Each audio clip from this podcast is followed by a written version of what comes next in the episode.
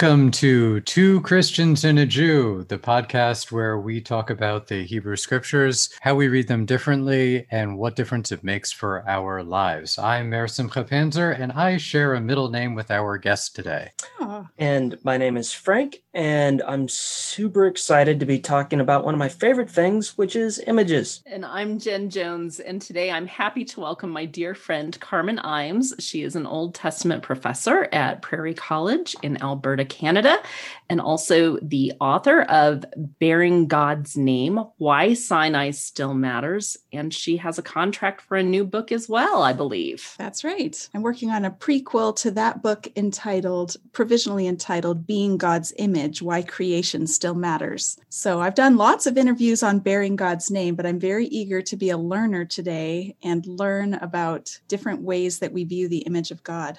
Perfect, because I've also been reading your book, Carmen, and I have so many questions that I want to ask you. I know that we have a limited amount of time, so I'm not going to ask all of them. Okay. But I'm happy to be the Q and A monkey that you'll eventually need for uh, your prequel because All right. so many questions.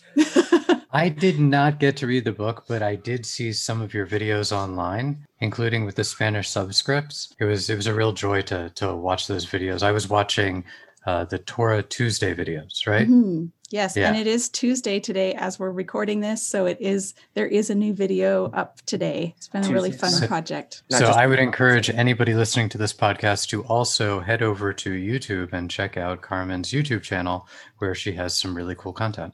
Thank you. So, you wanted to dive into the image today, Carmen. And I guess probably our best place to start would be in Genesis 1. Yeah, I think the big question that um, scholars, theologians have debated through the, the centuries is what does it mean that humans are made in the image of God? Yeah. What is it about humans that sets them apart from the rest of creation? There have been a lot of different proposals. Um, uh, many people think that it has something to do with human capacity, our capacity for rational thought, or for relationships, or for creativity, or for self awareness. These things set us apart from animals in some way. Um, but there's a growing number of scholars who who would argue that it doesn't have to do with our capacity, it has to do with our status or our identity. Um, so I would love to hear what the rest of y'all think and and how you read these texts. In particular, I'm really curious to hear how Jews understand this sentence. So Genesis 1:26, let us make Mhm. humanity in our image or as our image, um, and how we sort of unpack that. Yeah, good questions. Can I ask you to clarify the the second option? You were saying scholars are moving in the direction of thinking about identity. Sure. Can you tell me a little bit more about that so I have a clearer map of what Yeah, people yeah. are thinking about? So there are some scholars would say there are um, some unwanted ethical implications of us insisting that the image of God has to do with human capacity, because how then do we account for the image with humans who lack that capacity? So, so say a Mm. human in a in a coma. If you're in a coma, have you Mhm. lost your ability to be the image of God because you've Mhm. you're no longer capable of rational thought or relationship or creativity or self-awareness Mhm. um, people who have disabilities of various kinds either mental or physical disabilities does that does that somehow negate or detract from the image of god? So i was first exposed to this conversation um, probably it's probably been eight or ten years ago now that i heard john kilner present at the evangelical theological society meeting on the image of god.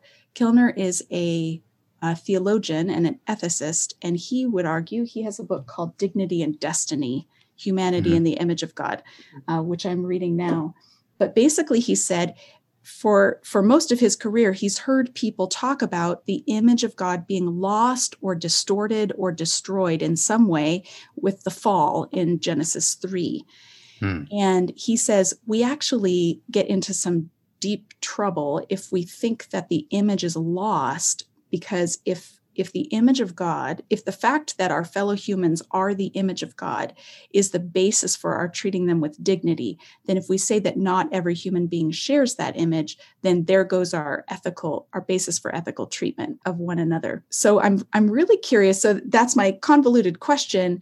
Because I know that Jewish interpretation of Genesis 3 tends to to part ways with Christian interpretation. That is, we call it a fall and I believe you don't typically refer to it as the fall. I'm very curious to hear how you, okay, so first, what does it mean to be the image of God? And then what happens in Genesis 3 to that image? Is it impacted in some way by Adam and Eve's rebellion? Obviously, bad things happen in Genesis 3, but the question remains whether those bad mm-hmm. things have a direct impact on human identity or status or capacity depending on how we read image, or if it if it uh, affects other things in other ways. So that's what I'd love to unpack. Wow. Okay, this this is an amazing set of questions. I think I'd like to do something very unusual for myself, which is to give you a very short answer up front. Okay. And then maybe we can dig into details as we go. So, what does image of God mean for Jews? There are a variety of interpretations, as mm-hmm. I imagine you probably imagined I would say. Yeah. In fact, it's not even clear that we're talking about an image of God mm. because the word Elo, I'm going to say it with a mm-hmm. k sound, but hear the h sound uh, because I don't want to pronounce the name explicitly.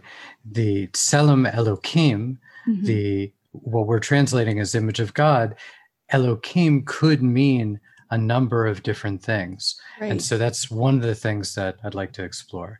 Mm-hmm. So that's one piece.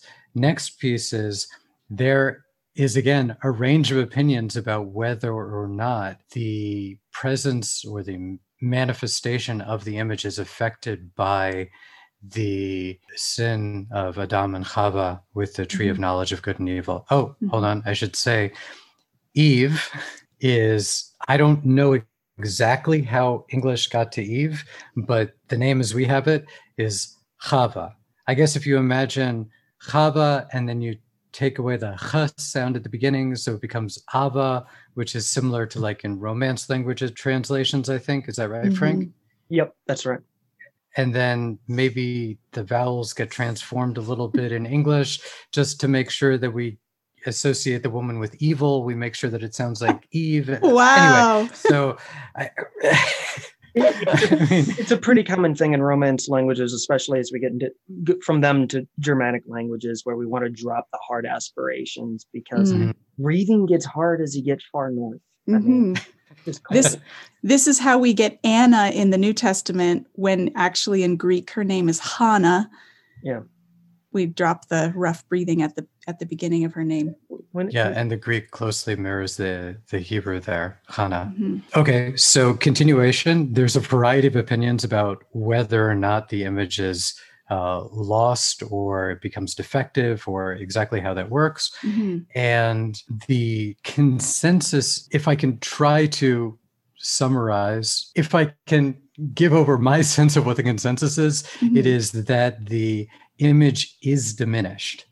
Okay. Which would seem to be bad news for human dignity, the way that you were speaking about it. Yeah. But the good news is that the concept of Tselem Elohim, of being made in the image of God, is almost totally unimportant on a practical ethical level in Jewish law. Okay. So if you're basing your morality or your ethics however you understand that, if you're basing your ethical structure on this idea, this is your foundation, mm-hmm. then yeah, th- that the fall would be a real threat to it. The mm-hmm. the sin of Adam and Chava would be a real threat to that foundation. But this isn't our foundation. Okay. I do want to poke at something really quick because you're saying Tselem Elohim. What does Tselem mean? How, how do we mm. how do I hmm. translate that for a non-Hebrew speaker?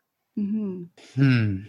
There are two important connotations to bring out right away, which show up in different interpretations. And one is image. Image isn't a maybe probably form would be better mm-hmm. because when we get into Maimonides' understanding, he's going to say that we're talking about the essence of something.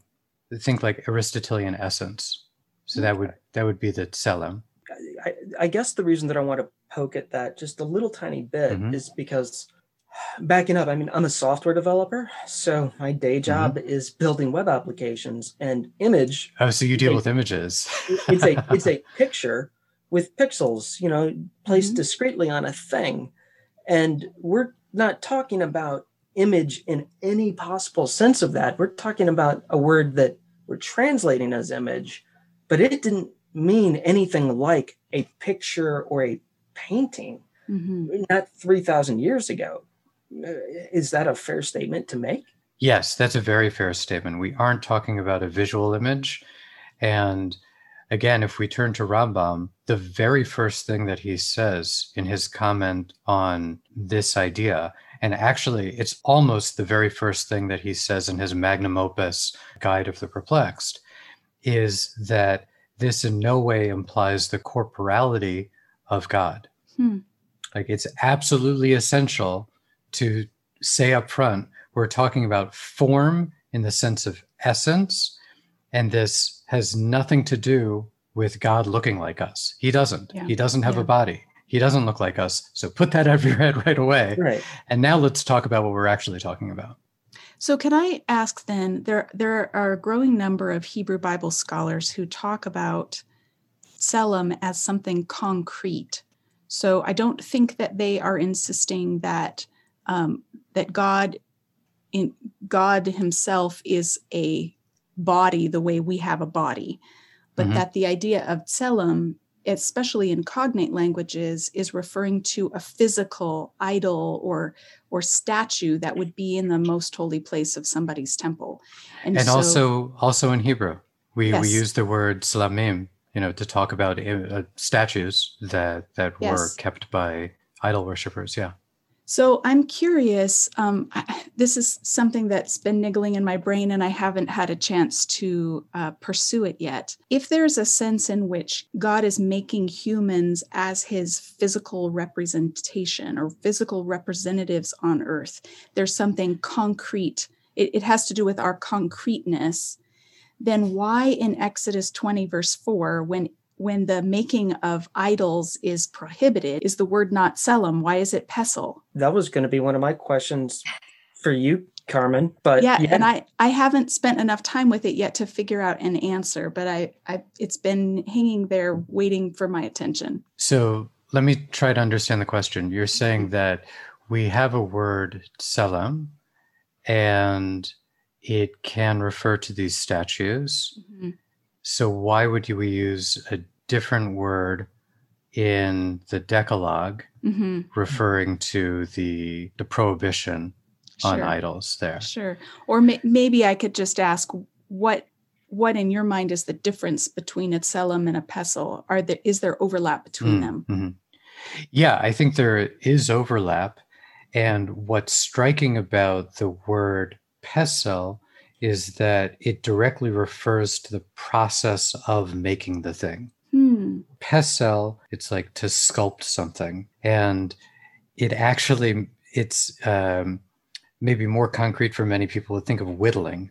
Yeah. So pesel is like the word psolet, which is waste material. So when you mm-hmm. carve something out, when you sculpt something out mm-hmm. of a mm-hmm. solid block, you generate psolet, you generate waste material. Okay. This this so, gets really confusing. Just me ranting a little tiny bit about why translation is hard. Again, in Exodus 20, 23, it says, Thou shalt not make unto you uh, a graven image. So, like, this is an act, it's an active thing. So, this mm. pesel that we're talking about, it's not about something that's existing or has already been made. Hmm. But um, it's that word graven image that, in, at least in English, we don't really think of graven. There, like the the phrase you're talking about is pesel tmuna. Right. So the engraven part you're getting from the word pesel, and right. the image part you're getting from the word timuna, which is another word that can also mean image. Right. So, th- so this pesel is um, like that's the actual act of me carving something, whittling, I guess, or you know, hammering something out with chisel, Mhm. and then the result is temunah, which is Mhm. a different meaning of image than we see back in Genesis. Like I don't see that in Genesis 26, 27, and I don't see it in Genesis 5 either. There's lots of different terms that mean image. I guess I'm echoing Carmen's questions as to why the choice of words here for making a graven image and why the choice of words here for likeness when there's different words for likeness that I see in Genesis 5. Okay, cool. First, let me bring another word that we use to refer to idols, and that's masecha. The golden calf is referred to as a masecha. Masecha in modern Hebrew means mask. Mm-hmm. The root in the language of the Torah is actually referring to metal. Hmm. So there again, you have an intimate connection between the material Mhm. Right. process that you use in relating to the material in connection with the eventual use of it Mhm. uh, as idolatry. Mhm. So there's when we talk about idolatry, you know, we aren't talking about ideas so much. Yeah, What we're yeah. talking about, i people are allowed to try out all sorts of crazy ideas. Hmm. What what really concerns us is the act of worship Mhm. The Torah's discussion of avodah zarah, of what we translate as idolatry, it literally means foreign worship or alien worship, or worship which will alienate you. Mhm. Mhm. We're interested in the modes that are used for worship and how those can become problematic. Mhm. So that's just to throw out another word that's involved in all this. Now, it turns out I hadn't actually thought about this that we have a lot of different words that we're translating as image or likeness, and it all kind of seems interchangeable. Mhm. I don't, there's some kind of like dimensional reduction here where like you take something, it's like you take a 3D object and you shine a light on it, and then you look at the shadow and you don't know what the depth Mhm. is, you don't know the Mhm. colors of it. You lose a lot of dimensions when you do that kind of projection. So Mhm. we're doing that kind of projection here when we're translating. It's a, in general, I think, a problem with translation. There's an alternate problem in translation when you have too many synonyms in your language. Right Mhm. now, now how am I going to over define the thing coming from this other language? That's Yeah. actually very common in translating from the language of the Torah into English Right. because English vocabulary can be so specific and the language of the Torah is so primal and simple and and general in a way. Uh, so each word can refer to to very many things relative to English. I think that's General helpful. I, it, what you've said is helpful because I've I've thought of it to the degree that I've thought of it. Um, this difference between vocabulary in Genesis one and then in the Decalogue, I've thought of it as a missed opportunity, because if God created mhm. humans as His image or idol, not idol in the sense that He's going to worship it, but idol in in the sense that any idol represents the deity and the deity's presence. And so, if he made humans to represent his presence on earth, then then it would it seems to me it would have fit so well to say in the Decalogue, don't make any idols because I've already made an idol and it's you. I've already made someone to represent my presence. So if you make uh, another image to represent my presence, you will be diminishing your own status as my representatives. But I think what you've said is helpful in that it it could be that pesel is focusing on the process of making rather than the end product because it's being prohibited. That's helpful. One thing as you were talking, Carmen, that I'd just like to highlight because most of us, when we within the church talk about an idol, we automatically have bad connotations with Mhm. it because we think idolatry. And the way you were speaking of it doesn't necessarily carry that connotation. Right. So I think the I just want to highlight here that the issue here is that an idol represents in this ancient conception would have represented a deity the Mhm. problem with idolatry then would have been the worship of another deity yes. and that representation rather than the idol being fundamentally the problem the fundamental Mhm. problem is the rep-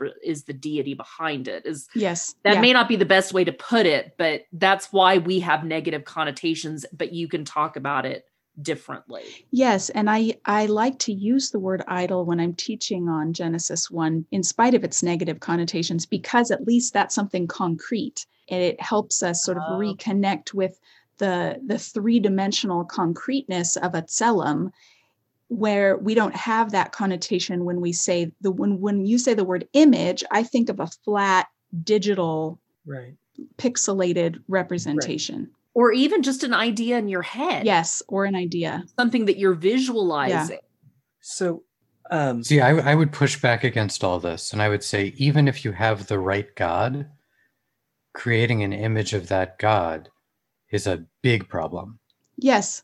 I agree. oh i agree i agree Yeah. but he And has also the- created humans i- and he's called humans his tselem which in, implies that there is some represent I, the way i read it there is a, a Mhm. representational role for humanity that's signified by our being made in his image Who are we representing to?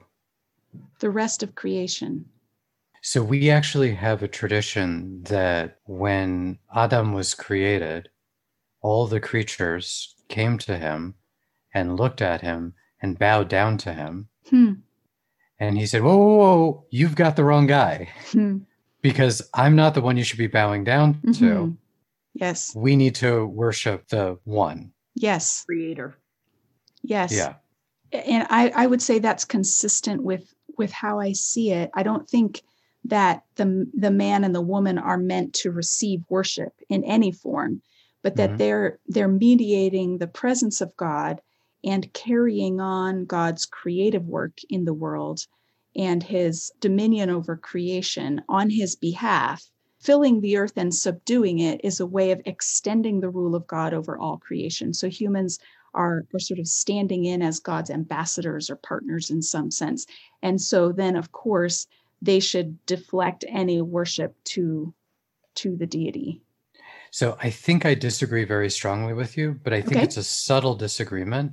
Okay. And I have a source to show you. But Yeah. before that, I think Frank wants to jump in. maybe I do, maybe I don't. I was reading a book to my four year old this morning. So I have this fun little Oh, kids fun. book that some friends of mine from Israel gave me. And I was reading it to her in Hebrew, poorly, by the way. But it's a story about a monkey who's looking for his mom. And, but the great big point is that We can all relate point- to that. I mean, you know, we've all been there. Who isn't lost in a jungle and looking for their mom? And he's going to all these This different animals. so true.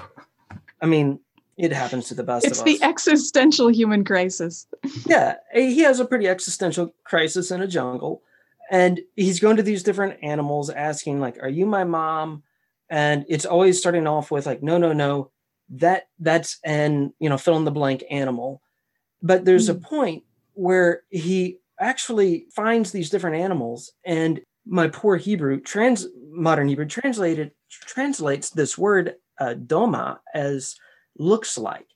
So he comes across, I think it's a, a snake in this one part, but yeah, it's right here where it says ima lo doma, which means looks like, best of my understanding. And the reason this set off some wires, some alerts in, in my brain was that word doma. And I thought, I've seen that. And I went back to Genesis 1, 26 and 27. And it, there's a root right there in Genesis 26 where it says, mm-hmm. Vayomer Elohim nasa Adam, and then Betzlamenu kedometenu, which again, I'm saying this poorly because I didn't go to school for that, but I'm seeing that as after our likeness. And I'm seeing the same word here of likeness. And I thought that was interesting that, you know, in this fun little kid story, one thing he's looking at a snake saying that's not like my mom. Mhm. And I'm seeing this word likeness, but it's right after this other word in the exact same sentence that says, you know, we're going to make man in our image after our likeness. And those are different words. And that word likeness, I was very confused and I started looking some stuff up. And I noticed in Genesis, I think it's Genesis 5, mm-hmm. that I see That's this right. word likeness again.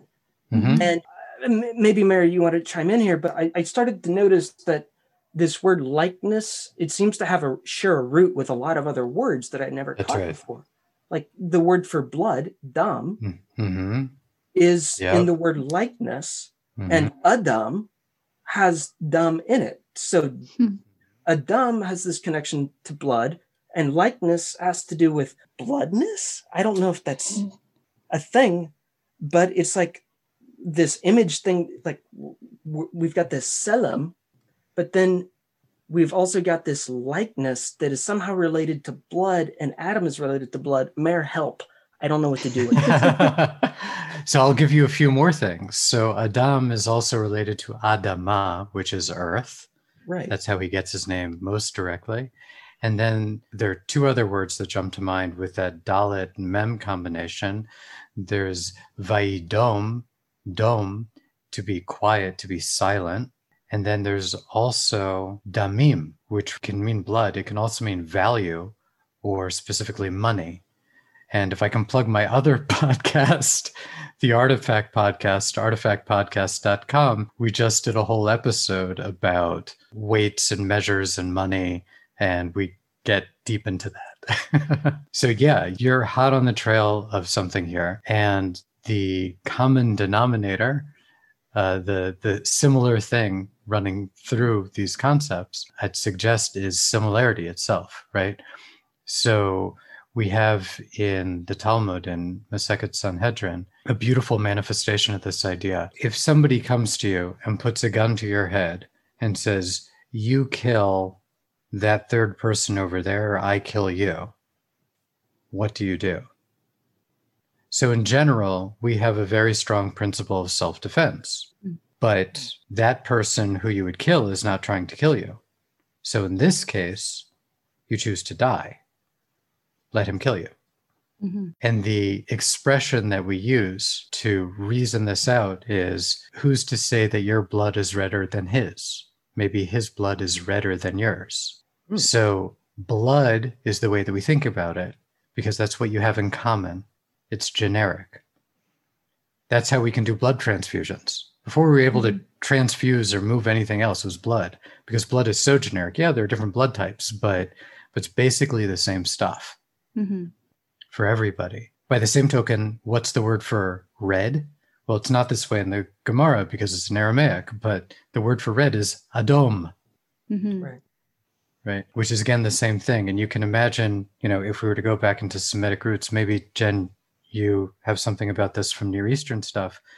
The earth brownness or redness, so Adama, Adom, and then mm-hmm. Dam earth, redness, and blood all kind of come together there. So, so I'm yeah. really curious to hear what your strong disagreement is with me. Yeah, let's do that. One step back. Whatever the image of God is, it's not that God looks like us. Mm-hmm.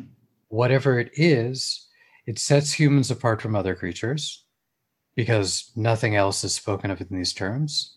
Mm-hmm. It makes us like God in some way need to figure out what that way is. Mm-hmm. And it provides for our relationship with God in some way as well. Mm-hmm. Okay, so an example of this idea of what it might be, Rashi says that it's l'havin ul'haskil. It's that we're able to understand and to less skill is more difficult to translate, but let's just say it's like to comprehend maybe. Okay. So my favorite early source is a midrash in Bereshit Rabbah, and uh, it's approximately like this. It's like God said, "Look, I'll create him in the image and likeness of supernal beings, and still he'll also procreate like material evolved beings." So here, what does Elohim mean? It's not referring to God; it's referring to supernal beings. Okay. We just talked about this in another episode. Jen was talking about God's council. Mm-hmm. Divine council, yeah. Yeah. Divine council. That's one of the possible meanings of that word Elohim. Yes, Okay. and there's this is actually the position Richard Middleton takes in the liberating image. He says the the let us make man is the deity speaking to the divine council. Therefore, what it means to be the image probably reflects something wider than the deity himself and probably includes the divine council in some way. So it it could be this, Mhm. and and that understanding that God is talking to the divine council is a possibility. Mhm. It's not the only possibility. In terms of how we understand how we relate to the range of possible interpretations, my Mhm. tendency is to look at the the range of interpretations in my tradition Mhm. and then step back and say, okay, I'm not in general, I'm not going to be able to say this one is correct and this one is incorrect Mhm. because of the level on which these people are operating. Mhm. You know, I'm learning from them, I'm their student. In some cases, I can look and I can say this is clearly a mistake because it's inconsistent with what he says in this other place, right? But in general, I'm not going to be able to do that. So, what I need to come to is a theory which is somehow going to encompass the whole range of, of possibilities. So in Mhm. general, that's how I approach things Okay. interpretively. But this particular midrash I wanted to bring for you, because you were talking about man as God's representative. So it sounded to me like you're thinking of man or human, I should say, as of human as a kind of bridge between the heavens and the earth, as a kind of mode of connection, or this is what's going to enable that relationship, or, or something like that. yeah, maybe a mediator in some sense. hmm So it sounds like I'm not quite right on. Do you want to refine your idea for me? Well, I, I, br- the word bridge, I'm hesitant on the word bridge because I don't think Mhm. that humans are somehow enabling or facilitating the animal's connection with the divine. But there is, I think, a, potentially a sense in which humans point to the divine presence and illustrate uh, God's power and rule and participate in that rule in a limited way. Ah, ah. Okay. So I think I think I found what we disagree on. Okay. So when we read Genesis uh, 1, verses 26 and 27, and we're talking about that image, it's specifically in the context of humans are going to basically conquer, terraform, and rule over Mhm, the, the world. mhm. And you're saying that this is like an extension of God's power into the world, something like that? I would say it's a form of delegated authority Okay. and not So- in an, any kind of absolute sense. We don't have the freedom to just terrorize other Mhm. other humans or animals. Mhm. There, it's it's carefully proscribed so that we uh, or circumscribed so that our our power needs to be exercised in benevolent ways that that enable others to flourish. That, by the way, is the, the reason that I'm asking my questions about dam and Mm. its kind of roots, because if I'm seeing this essence that comes from God and it's in humanity, and that's why we have that that word that means like that that has that relationship to blood. I'm asking. That's why I'm one, wondering the same thing. Mm. Are we delegating to the rest of humanity because we share an, some sort of essence, some sort of likeness of God in Mhm. that?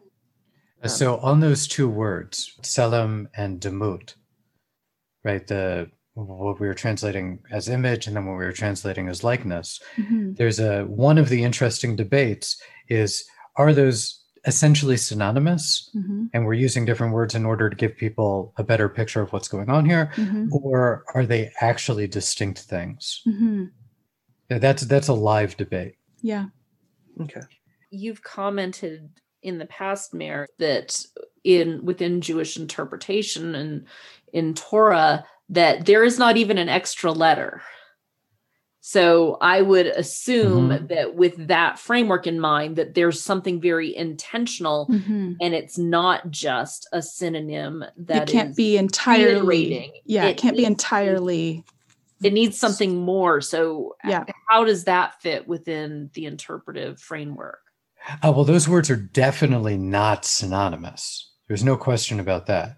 But if in this case they're coming to describe what is essentially one thing, then Okay. we're we're using two almost different ways different to yeah aspects, Hmm. two different Yeah. points of view on one single thing. yeah yeah we have one idea that we're trying to convey and we're using two different words to get at it because one would be insufficient by itself hmm What does likeness bring to the table? What does Demuth Mhm. bring to the table that Tselem didn't have? that is a good question and i think i'd like to push it off Okay, that's fair if enough. that's okay all right Frank's So- not happy. Very disappointed. Questions. It's all right. It's all right. okay Well, we are on a clock, so that was probably a a uh, another rabbit trail. I, I'm I'm looking at my notes, going like, oh, should I go down that route now or not? If I can get back to to Carmen's idea, I want to challenge you with that idea of delegated authority. Okay, Can't God do it by Himself? sure. So then, what's the point? So the point would be relationship. And the point would be perhaps we see sort of a shadow of the same idea in chapter two when God gives Adam a job to do and then Mhm. said or gives the human a job to do and then says it's it's not good for you to be alone. You need a, a helper suitable to or corresponding to you. I wonder if in the same way, yes, God could do it on his own, but to involve humanity in God's action in the world is somehow more satisfying. Well, I'd be back to the question of why create us at all. He could do Yeah. anything. Why create us at all? Mhm. Is and that's not so much a question for Carmen. It's just, you know, if we're asking, yes, can he do it all himself? Well, you know, of, of course he can. He chose not to in some for some reason now. Um, but why did he create us at all? So Let me just add that I think one one thing I've learned in the past few months as I've been reading various dissertations on this topic is I came to this thinking that delegated authority was the essence of what it meant to be the image of God. Mhm. But I'm now convinced, uh, and I'm still in process, but I'm currently convinced that w- that our identity as God's image has to do with our kinship to God and our and that the dominion we exercise or the authority we exercise is an implication of our status or identity as God's image. It's not the thing itself. Because as soon as you as soon as you make it about exercising authority, you're back in the same problem with, well, what if someone is physically incapacitated or mentally incapacitated and they can't participate in meaningful ways in dominion?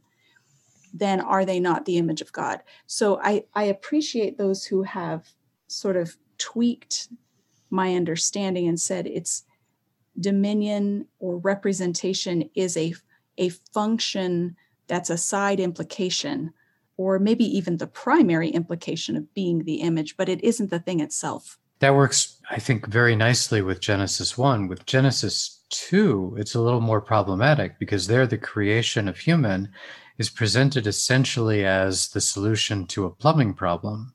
You Would have you like this to issue. elaborate?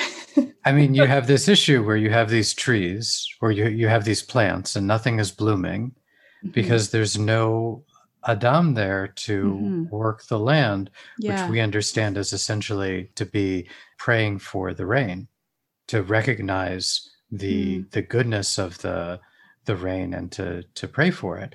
Uh, so if there the the Adam, the human, appears very ancillary to these other things, and so his purpose does seem to be to accomplish something Mhm. in the world. That's a good point. I was noticing that passage yesterday. I was translating Genesis 2, and I noticed that there's no greenery, and then it gives two reasons why green plants aren't growing.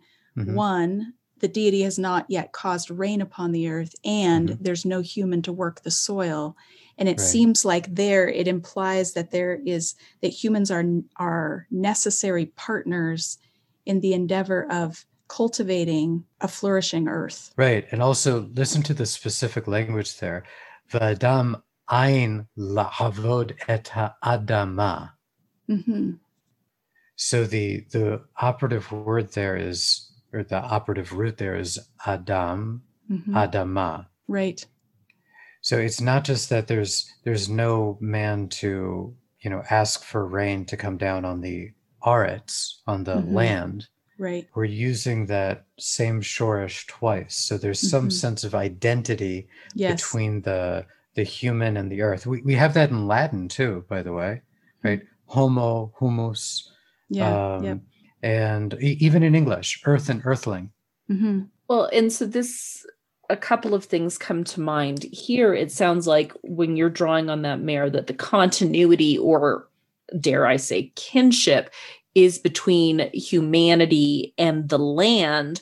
Whereas what Carmen was talking about, it sounded like in these theological discussions was the kinship was a a not an identity and a certain, but you use the word Mhm. kinship hmm tying it sounded like humanity to god so i i think we're seeing two Yeah. different things here but maybe i'm misunderstanding what these No, no, no. I think I think that's exactly the point. That's exactly the.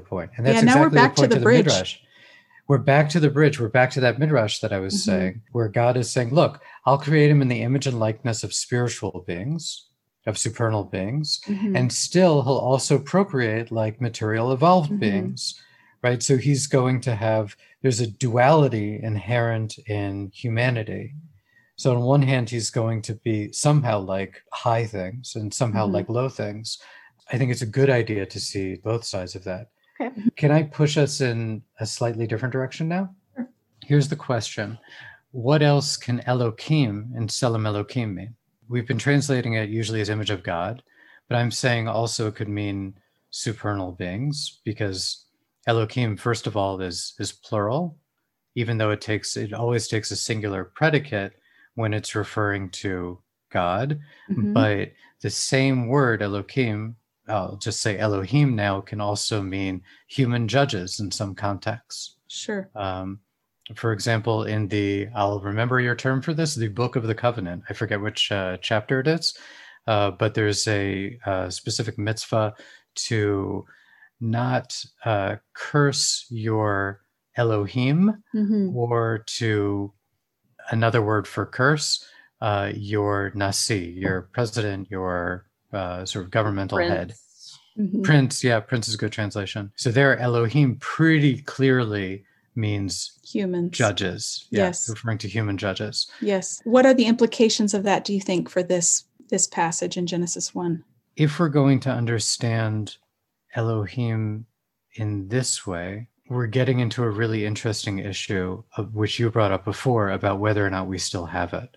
hmm So if I can go back to sort of the the root problem that you were dealing with Yeah. about like there's a kind of moral ethical The dilemma ethical- here. Like yep. it, it seems like really not nice to say it's only people who have this agency to participate in the dominion, right? Well, first of all, that dominion is something that's given over to our whole species. So it might really be that it's not for certain individuals. Maybe some Yes. individuals can't do that or shouldn't do that Mhm. or can only do that. I mean, probably nobody can do that in every way that's possible. So probably everybody is shut off from doing it, at least some ways. Mhm. You really, on some level, don't want Hitler ruling Germany, but maybe he's a pretty good painter and, you know, he should really, you know, just keep painting. It's a good way for him to do dominion. And, you know, we're happy to have him do that. You know, just this goes back to a point you made earlier for christians this is a fundamental issue for our ethic and if that is not the foundation then i think that opens up a comfort level with other possible interpretations but if we're grounded in a person's innate value being tied to this idea of the image of god then you've got to And- do that Yeah, can I push on that a little bit, Meir? Can I Mhm. ask about Genesis 9? Because as you know, there's three places where the image of God is talked about in Yep. Genesis. It's chapter 1, chapter 5, and chapter 9. Yep. And in chapter 9, after the flood, it seems to me that God is tying the accountability for bloodshed to this foundation that every human is the image of God. Therefore, that's why you shouldn't kill each other. So to me, there's an ethical, the ethical foundation is image of God in that place. Is that how you see it or no? Yes, that seems to be the direct implication of that verse there. So that's uh, nine uh, Six. Six. And th- this is an amazing verse for what Frank was bringing out before. Just listen to the music. Shofech dam ha'adam ba'adam damo yishafech ki Mhm. b'tselem Elohim asa et ha'adam. Mhm. It's beautiful. It's a really beautiful, yeah. The poetry of that verse is particularly beautiful. And that word dam is key in a verse just two before that. Ach basar benafsho damo lo tochelu. Right? You must not eat the flesh with its lifeblood in it, referring to like we Mhm. now we can eat animals. Before the flood, we couldn't eat animals. Now you can eat animals, but don't eat the flesh together with the blood. hmm And then, "Va'achet dimechem lenafshotechem," but for your own lifeblood, I'll require a reckoning, right? Mhm. But if you were to kill another human, it's not like killing another animal. Why? Because if you pour out the blood of another human, by the way, that's how we talk about doing kosher slaughter. You need to pour out the blood of the animal. It's a Hmm. very important aspect of what keeping kosher is. Mhm. Right? It's not just keeping uh, meaty things and uh, dairy things separate. There, there are particular ways that slaughter needs to be done. You need to pour out the blood of the animal, right? But if you were to do that to a human, whoa, now you're in big trouble. Mhm. And because of because of that, Tselem Elohim, right? Okay, so now if you say that uh, the Tzelem Elohim was lost or diminished with the sin of Adam and Chava, what on earth are you talking about here? Mhm. Right. Like th- this is like a crazy thing to say. This doesn't make any sense at all. So that's why I think it has to be, if we're going to say that there's a sense in which the image is lost, it must be that it's diminished and not lost entirely. Okay. The principle must still have force. Otherwise, this verse really makes no sense at all. Yeah. But in terms of this not grounding Jewish ethics, it's because we don't have a mitzvah here. Okay. You're telling me something about who Hmm. I am, but there's no command. Like, what am I supposed to do or not do? Okay. It's not clear. So here I do have a specific mitzvah, and the specific mitzvah is don't kill other humans. Okay, very good. Guess what? We'll have that mitzvah many other times in the Right. Torah, and each time along the way, we'll have different details that come along with it. Mhm. But the particular reason that's given here winds up not having so much force in the the way that things work out legally once we compare everything and look at okay. how everything works because this is a very very early brit. This is a very early covenant and the covenant will develop over time for us. Yeah. And the way that things build up with all the mitzvot that we have, this idea of Tselem Elohim, we see it here early in Genesis, but then where is it later? It doesn't have the legal force. It's not something that carries ethical obligatory weight with it in a way that we really process in the legal literature. Okay. Now, if you don't have all the mitzvot, then I can see why you would turn to this and you would go, well, hold on, this looks like a very strong grounding for how we're going to relate to people. Mhm. Okay, but then to, to get back to the initial problem, right, it seems very unpleasant to say that people with disabilities of whatever kind are somehow less divine because they aren't able to participate in dominion in the same way. And I, I think on a very intuitive level, this is also just wrong because very frequently the way that you experience the immanence of God in creation Hmm. is specifically through a person with a disability. Mhm. It's specifically because this person isn't able in ways that I take for granted Mhm. that I'm able to appreciate what truly matters in being human. Mhm. And we see a lot of that in the discussion around an organization called L'Arche that creates homes for people with cognitive disabilities. And I've done Mhm. some reading and writing there. And I think, you know, living with a child who has a cognitive disability, for me, the the ability to see things so simply and not to get caught up in all this head stuff and get caught up in this debate while i thoroughly enjoy it there is a simplicity and joy that comes in Mhm. his ability to relate to other people Mhm. and to see god Mhm.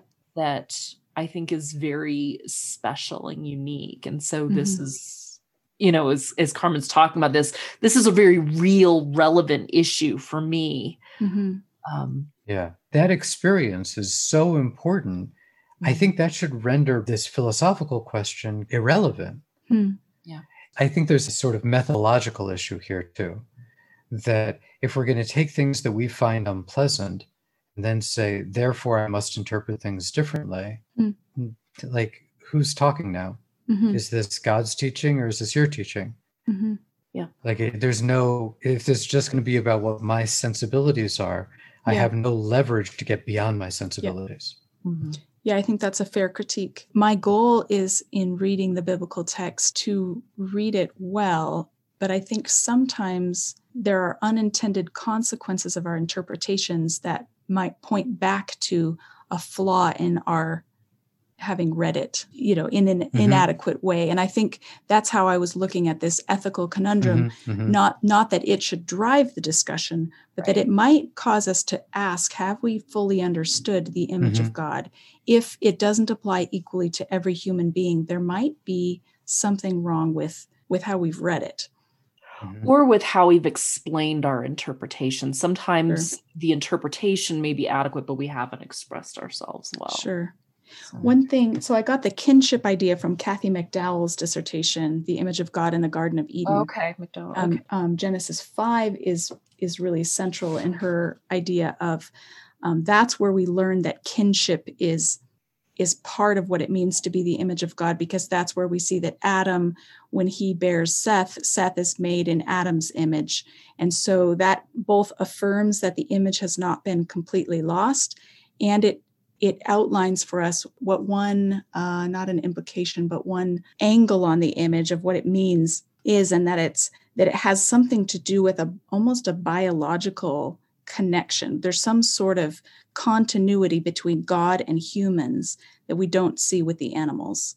S- some sort of unique connection. It makes me wonder if image is the right word to even be using. Mm-hmm, mm-hmm. If there's a better word that we should choose for describing whatever this thing is that we have that mm-hmm. we that allows us to bear this likeness to God. Yeah. Yes, there is. And it's the word tselem. so we should just all learn Hebrew. Yes. Great idea. so many problems. Frank is saying, Oive, Frank, you're reading a children's book to your kid in Hebrew.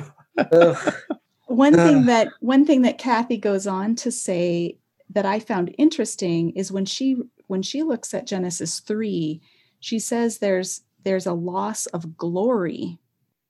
So it's not that the not not that humans are no longer the image of God, but there's a loss of glory and potentially their kingship, their status as kings has been revoked by being banished from the garden.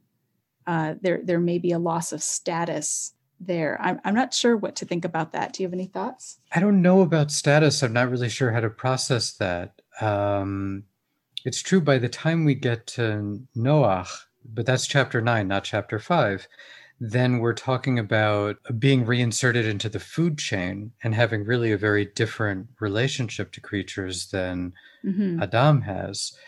Glory is a really interesting word to apply here I'm not sure how to process it. It kind of depends on the details of what she really means. Mm-hmm. Uh, there are kind of three things that I want to put out before we we finish up, and one involves another talking animal. And when I saw this, I said, "Okay, I have to I have to get this in there because this will make Frank very happy." And this relates to the loss of the image. So this is another midrash from Bereshit Rabbah. Abba Kohen Bardala was asked why does scripture enumerate Adam, Sheth, Enosh, and then become silent? It's talking about that verse right there in uh, chapter 5. Mm-hmm. Right? So he answers, Hitherto they were created in the likeness and image of God, but from then onward, centaurs were created. and Carmen and I are wondering, where did that come from? Who cares? That's awesome. The the word in the original is kintorin. Okay, literally it's a centaurs. Ch- centaurs, yeah, literally centaurs. It's a direct direct translation, right? Then it, the midrash goes on. It says four things changed in the days of Enosh. Right, so now there's already a kind of descent in generations going down, and we have a tradition that idolatry began in the days of Enosh. Not in an explicit form necessarily, but sort of like the root twist in human thinking that led to what eventually became full blown idolatry began in that generation. Uh, that's a different conversation, though. So, what are those four things that changed? He says the mountains became barren rocks, the dead began to feel the worms, mm-hmm. men's faces became ape like, and they became vulnerable, or literally, they they became affected they could become sick because of demons which if demons are imaginary that's also a very valid interpretation for understanding this you know psychological illnesses that and people could become ill simply through their fantasies mm. very striking midrash about how things changed and, and were diminished and i think the key thing there if there's a suggestion as to how we're diminished in terms of dignity mm-hmm. and in terms of mental capacities, that's a, a universal condition. That's now, there's now a different default for humanity. Mm-hmm. And that's where the blatant elitism of two commentators who I'd like to bring comes in.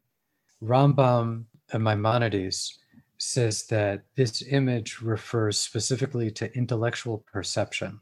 So he says it's on account of the divine intellect with which man has been endowed that he's said to be made in the form and likeness of the Almighty. But far from it being the notion that the Supreme Being is corporeal, having a material form. The Rambam is very, very clear about this over and over again. He starts the section that way, ends the section that way. No material form. It's not that God looks like you, it's that you have a form in that you're capable of intellectual perception. Mm-hmm. Not that your intellectual perception is actually like his, because mm-hmm. he's not corporeal and you have a brain and you're dependent on senses and things like that. But still, there's a, a kind of communion, a kind of relationship which is enabled through that, mm-hmm. through that ability to not think, but to perceive. Mm-hmm. He calls it, he uses his translation anyway uses perception, which is interesting translation. So then Sforno, who's a, a commentator several hundred years later in Italy, uh, but frequently follows uh, Maimonides on many, many things. He says, in the image of Elohim, when the word of Elohim appears as a description, right, because here it's a compound noun, so it's essentially describing what the tselem is, it refers to creatures who are fully active in the intellect this is probably familiar to you from medieval philosophy, the idea of an active intellect.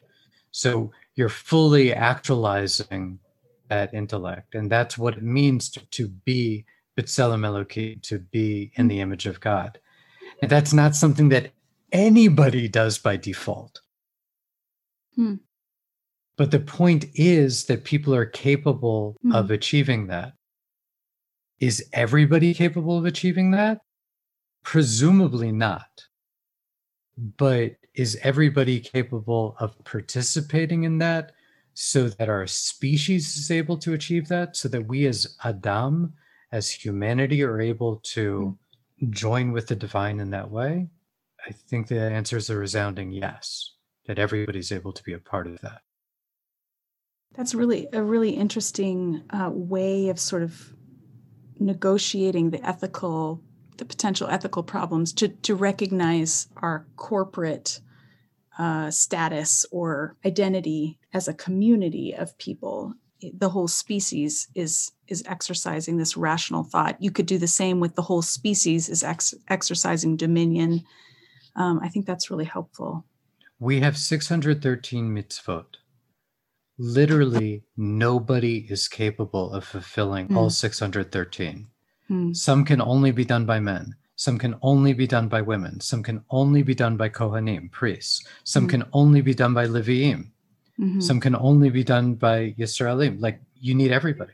Mm-hmm. Yeah, that's interesting. You know, I'm I'm hearing this idea of this corporate aspect, but one more thing I'd like to pick up on that you commented on, Meir, as part of this that echoed some of what I was reading this morning in a more theological discussion. And this is, you know, just a, an introductory text by Migliore, Faith Seeking Understanding. And he comments Being created in the image of God is not a state or condition, but a movement with a goal. Human beings are restless for f- a fulfillment of life not yet realized.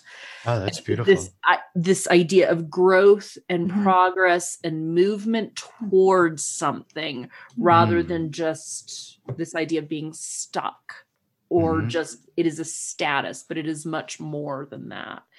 And so I think we see some overlap there as well. Yeah. Yeah, I was reading in Walton's The Lost World of Genesis, and he talked about how it's better to interpret Genesis and these different acts as functional rather than material, that they have a purpose. And it's almost like this creating them in his image. It's not a material thing to think of, Mhm. but it's a it's functional. And the Mhm. function is to have community and to be in relation. hmm So I think that's an interesting way to, to see our identity is that hmm the intent was function in community with each other and still with God. I just found some of my notes on uh, Ryan Peterson's dissertation on the Imago Dei. He, he's a theologian, also studied at Wheaton College, uh, where I did my PhD, um, and Jen did her master's. He insists that the Imago Dei is an expression of our identity, not a capacity that we have. So he he lays that out more fully. Um, but he also distinguishes between identity as God's image and the realization of that identity.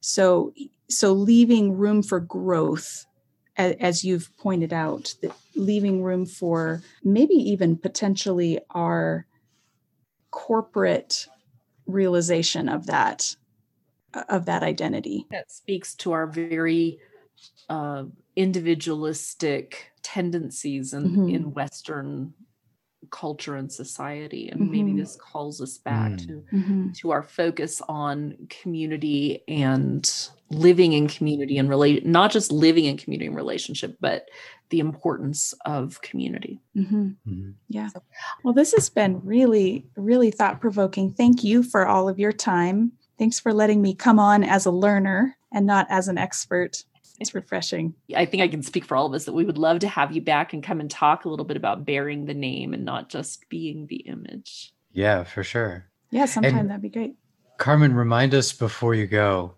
what should people be looking for from you? Books, YouTube? Yeah, what are the I- ways that people can connect with you? I have a YouTube channel. Um, if you just look for Carmen Joy Imes, you can easily find it. And so there's a weekly Torah Tuesday video. They're about five or six minutes.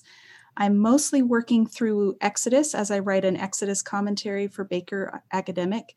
Um, but I've taken a short hiatus to to work on the Psalms. So there's four Torah Tuesdays on the Psalms. Uh, because I just signed a contract to produce a workbook on the Psalms that'll help people Hmm. um, access and experience Hebrew poetry in English. I'm gonna I'm trying to give people a taste Hmm. of what it's like to read Hebrew poetry as English uh, Wow. English readers.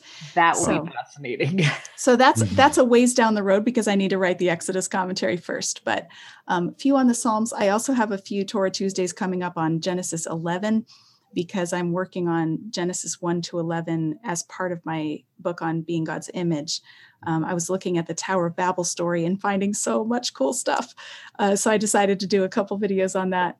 I have a blog, carmenjoyimes.blogspot.com. And you've already mentioned my book, Bearing God's Name Why Sinai Still Matters. Which has Um, great reviews, by the way. yeah it's a lot of kind people have have taken the time to to say what they think so Or maybe they're extremely meticulous people who just think it's a really amazing book.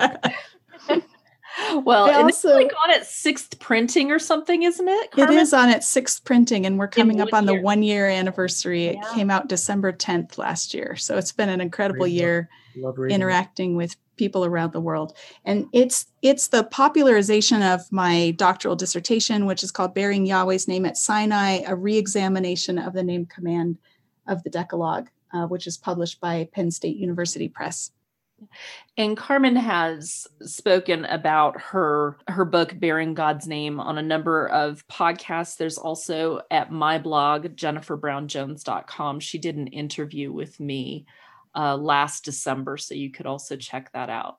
And Oh, we cool. can that. If you wanted to hear her talk about that we can link to that on the episode webpage. Yeah, we have on my blog, there's a page of all the articles I've written in other places online and all the other podcast interviews that I've done.